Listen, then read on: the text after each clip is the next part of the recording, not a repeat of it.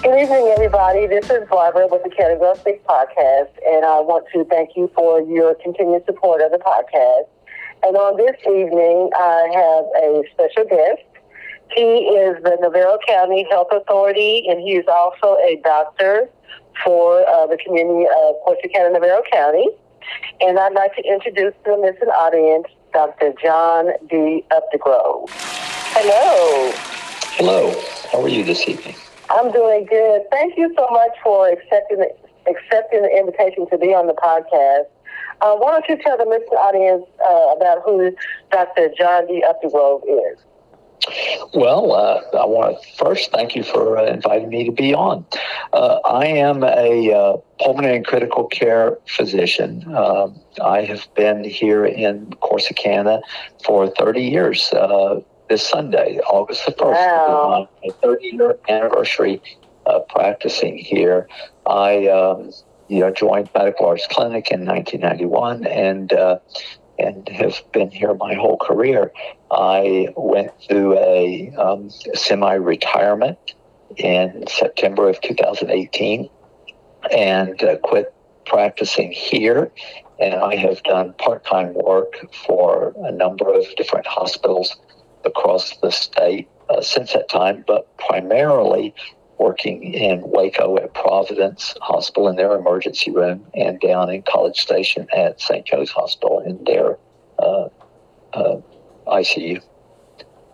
Okay, so you were named, um, you were appointed uh, the Navarro County Health Authority after the passing of the late Dr. Kent Rogers. And so you have some big shoes to fill. So how has that been, that new position that you were appointed? Well, it's um, it is a job I never ever wanted. Um, Kent was a dear friend and mentor, uh, father figure to me for all these years, and uh, a man that I learned more from than probably uh, anybody else. Um, you know, I have worked down at the health department the, the majority of my career from when we were in the little building um, uh, near the laundromat to where we are now. And so I've been associated with the health department, seeing patients uh, on a fairly regular basis, and I've been on their advisory board for a number of years. So I, I've kept up with the health department, and um, and I guess now I get the opportunity to help direct it. But um, yeah, tremendous shoes that can never be filled. I will be honest about that. Yes, he is definitely missed in the community uh, of Corsicana, Navarro County, uh, and so he was, uh, you know, nationally known, and so he is definitely missed. So, Dr. Updegrove, you know, we um, are still, you know, battling uh, this COVID virus, and now we have the, you know, the de- the Delta variant, you know, and so. What what can you tell the listening audience about you know the seriousness of you know this know, this the virus, the Delta variant, because I know we still have those that are still, you know, um, still not, you know, accepting of, you know, the, the vaccine and all that. And so, I mean, I do, I've, I've said to, you know, people in, in, in when I communicate or when I talk to people, uh, is that it, it, is a choice whether or not you take the vaccine or not. And so, uh, what what can you share with the, lis- the listening audience um, you know, about what's taking, what's going on, what's what's probably getting ready to, take place. What can you share uh, with them? Well, I mean that's uh, that's about a hundred questions wrapped into into one. I mean, you know, coronavirus um, or COVID virus is uh, um, is a type of coronavirus. It has uh, been out there for many years, uh, but this particular strain is uh, infinitely more infectious and and more uh, deadly than any that we have faced before. So, as as everybody knows, in the last year and a half, uh, this has been a global pandemic. It has spared no one. It really uh, does not uh, matter who you are, where you live, how old you are, your ethnicity, your job, your religion. It really is an equal opportunity virus. And we have now lost over 600,000 Americans in the last year due to this infection. In the beginning, we, we really didn't have a very good handle on it. We uh, did not have a good uh, capability of treating it. Uh, we didn't have very good medications. Uh, and so the treatment has come a long, long way uh, in the 18 months in the beginning, of course, not only did we not have treatments, but the but the sheer overwhelming number just you know just surged past any hospital's capability of taking care of patients, and uh, and things have finally begun to slow down in the past several months. Before now, they have uh, begun to rise again. The Delta variant is one of many variants that has occurred uh, but it is much more infectious than what we have seen before. So it is more easily transmitted from person to person. As best we can tell so far, it's response to the same medications that we have used and the same treatments that we've used. And it doesn't seem to be any more fatal than what we have seen before but it, it is in more infectious. And because it's more infectious, we're seeing it spread very rapidly through our community and through other communities. The the question of the vaccine, of course, is is a real challenging one for many people. I, I am like you. I believe taking the vaccine is a choice. I can't beg people enough to take it. I know there are people who have uh, doubts uh, and for all kinds of reasons, but the vaccine works, and there is evidence that that fewer people have gotten COVID uh, since we started giving vaccinations. There are people who have been vaccinated who get COVID. It's not perfect. There's yeah. almost nothing. In fact, there is nothing in life which is perfect. And so it's it's you know if, you, people are expecting a guarantee that they won't get sick, well, there is no guarantee. But the, but the guarantee is that you're much more likely to get sick if you don't have the vaccine. So we we are just begging people to to come get a vaccine. The vaccine is extraordinarily safe. Um, again, there's no there's no vaccine. There's no car ride. There's no anything we do in life that has a guarantee of of uh, an absence of side effects, but the side effects are exceedingly rare, and the risk is exceedingly high if people don't take it. So, you know, we we're continuing to encourage people. The the evidence today says that about ninety five percent of people who are getting positive COVID test have not had the vaccine. Uh, so a small percentage have been vaccinated, but the overwhelming majority have not. And even greater percentage than that, it's about 95% of the people who are requiring hospitalization have not been vaccinated. So the best thing you can do for yourself, for your family, your friends, your coworkers, you know, everybody you know is to go get the vaccine. So the schools are getting ready to start the their fall session. The schools are getting ready to open back up. And so, are you concerned with, um, you know, with with the upcoming school year? Because you know we, you know, we have, you know, a lot of our young people have not been vaccinated because of their ages. And so, are you worried about um, this upcoming school year? I, I certainly am. I mean, we it, it is very contagious from kid to kid. I mean, we have an outbreak uh, going on here in the community right now that a bunch of um, children, I don't know their exact ages, but got it at a church camp. So it only takes one person in the classroom to infect the whole classroom. And and I think what people people forget is that fortunately the kids don't get super sick. I mean, they can get sick, but they don't get super sick. But the problem is that they they go home and they give it to their parents. They go home and they give it to their grandparents. You know, they give it to their babysitter. They give it to people who are older than them and have a greater risk of getting ill because they're more likely to have one of these comorbid conditions. But so many of the people we're seeing don't have any known um, any known risk factor other than they just happen to get they get infected. So I so the answer to your question is yes, ma'am. I'm very concerned. I'm very concerned that once school starts, that uh, kids as kids are in the classroom, in the hallways, in the playgrounds, you in gym class, are going to spread it around. So, um, what what can you tell those that are listening?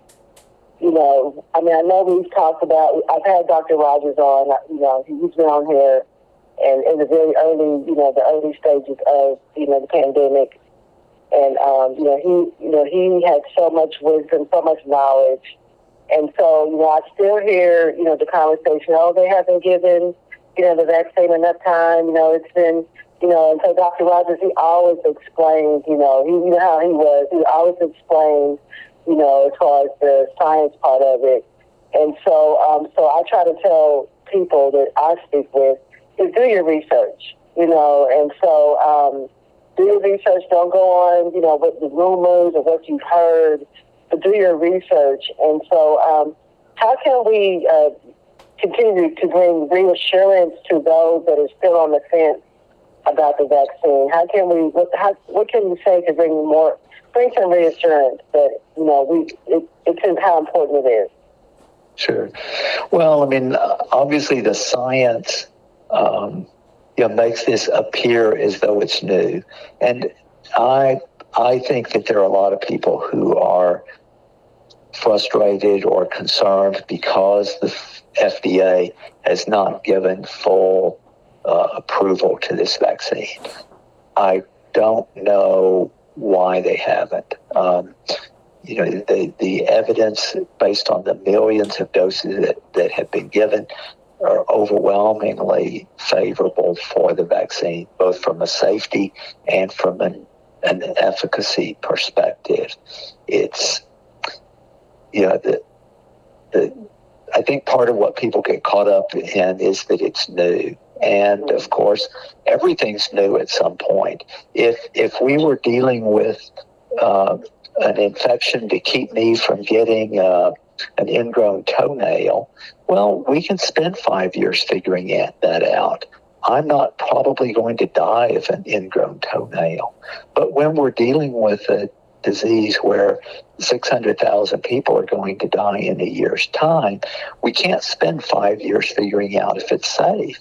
We, I mean, do, doing a five year study, yeah. it, it just isn't reasonable.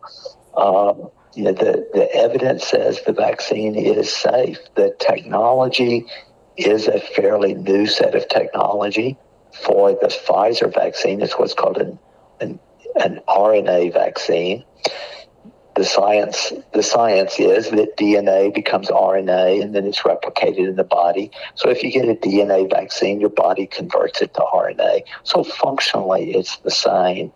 One of the vaccines is a DNA vaccine. I believe it's the Johnson and Johnson vaccine.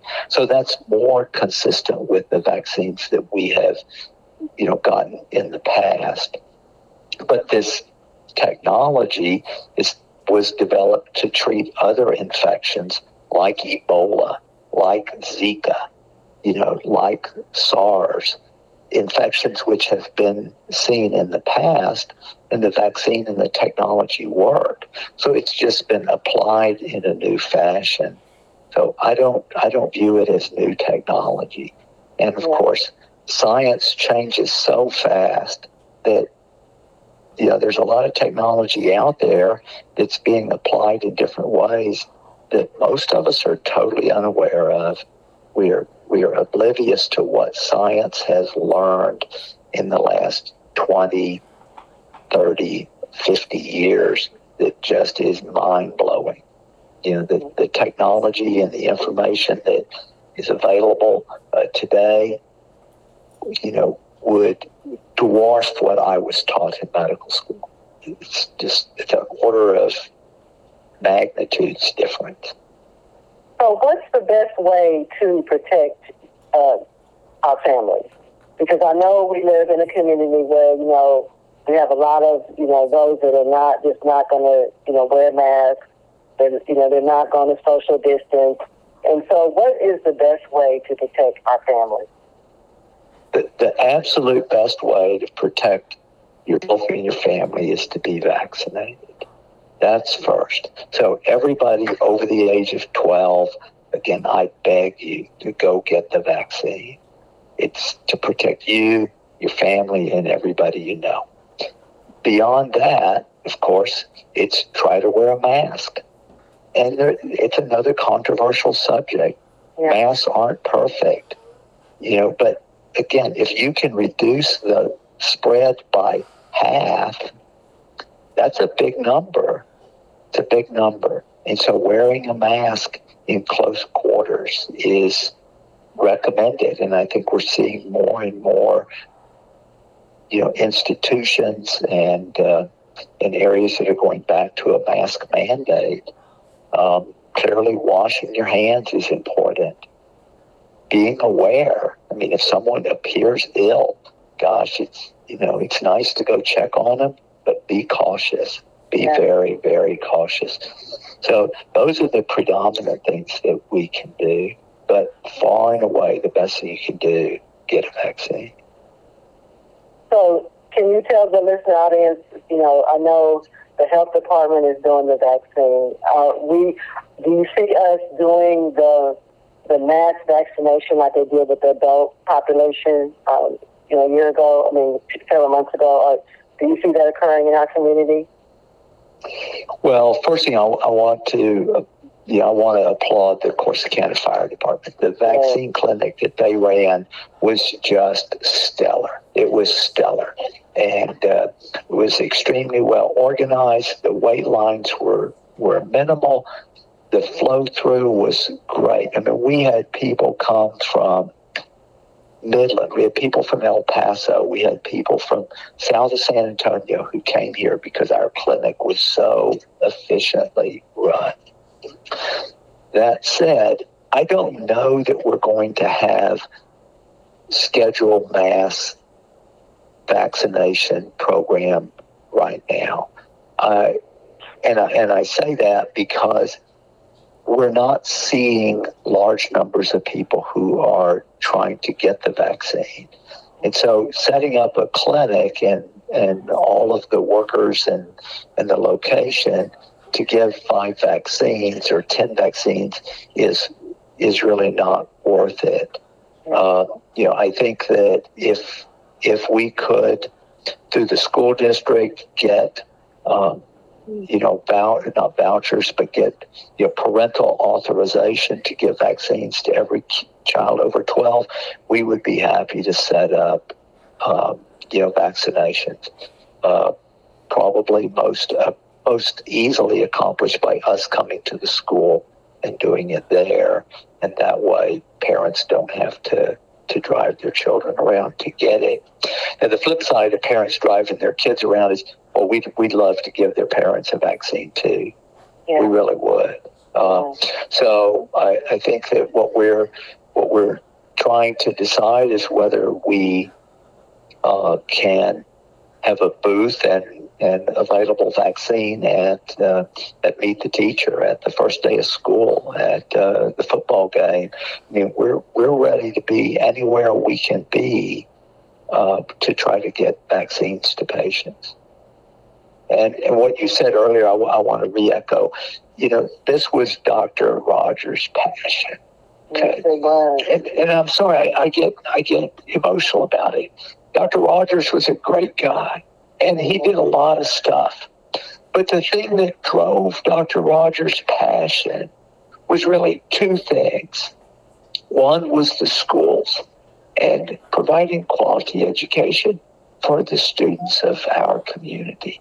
And the second was public health. And as everybody knows, Dr. Rogers wrote that newsletter every day. He wrote it from the hospital while he was dying, begging people to take the vaccine. And it's the most amazing irony of all is that he was days away from getting the vaccine himself. Yeah. and he didn't get it. So this is this is what Dr. Rogers was begging us to do. And so I I can't again I cannot urge people enough but to go get the vaccine. If if you have a specific question, I mean I'll be tr- I'll be happy to try to answer it. But I think that, as you pointed out, it's a matter of choice, and Yeah. people uh, seem to hide behind their their political viewpoint or their you know whatever they read it on the internet i don't know and that's just another way of saying they don't want it and they're Yeah. using that as an excuse Well, that that's- excuse Well, Dr. Updegrove, I really um, appreciate, you know, the staff of the health department, you know, uh, Emily, I know she's getting ready to retire, and Maria and all the others, um, because, you know, like you said, Dr. Rogers did leave a legacy, and, um, you know, I was honored to serve with him on our, you know, on our local school board. And so um, I, you know, I, I rest, I rest in the fact that he, he did, you know, what he was supposed to do while he was here on this earth, and I hope that um, his his life is not in vain. And so, um, you know, I really appreciate you taking the mantle, and I'm hoping that um, that you know, whatever the, you know, whoever's listening, whatever you choose to do, if you choose not to take the vaccine, that you just you know stay stay you know stay safe, you know, you know, not in a selfish way and spread, you know, whatever your germs or whatever on somebody else. But um, it's just important because, um, you know, our, our community is our community and the communities that surround us. And so, um, Dr. Updegrove, um, is there anything else you want to say to listening audience before we uh, close out? no i really appreciate this this opportunity and i look forward to um, to having the opportunity again we uh, we're really working hard at the health department for uh, a number of programs uh, that uh, hopefully we can bring online in the coming years uh, and uh, do a lot more things to help community health right here where we live. Okay, so we I always give my guests a chance to give a shout out to anybody that I to give their shout out to. So, do you have anybody you want to shout out to? Well, I mean, of course, I uh, I appreciate my uh, family more than I could uh, begin to say.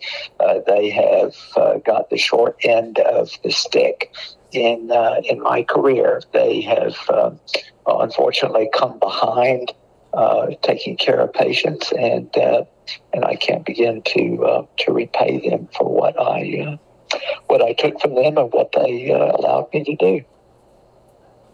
Well, I really do thank you so much for your, you know, your service to our community, and I know that um, you're going to continue to help our community in, in, every in every way that you can. And so, um, you know, just stay, you know, Dr. Epstein, just stay safe. You know, I said we, you know, we thought Dr. Rogers was going to be with us, you know, for a while. You know, I, at least I did.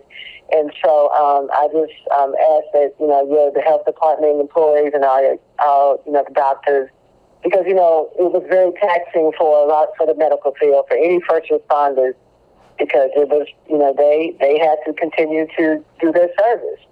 And so um, I'm hoping that we that we don't see that again you know so um, just continue you know just to be safe. And I to appreciate um, and I just thank you like thank you again for accepting the invitation to be on the podcast. And to my listening audience I'm just going to close out um, like I said earlier, it is a choice. You know, um, we can't beat it over your head. We can't make you do it. But I just encourage, you know, those that are listening to, you know, practice social distancing, social distancing. You know, and um, you know, just respect, you know, the what, what others. If, if, if, if it's their choice to get the vaccine, or if somebody chooses not to get the vaccine, it is their choice. And so I just ask everybody to be safe and, and just um, wash your hands. And um, if you want, if you choose to wear a mask, wear a mask, and um, just look out for, for, for each other. And with that being said, I want to uh, thank you again for supporting the, the Speaks podcast. Have a good evening.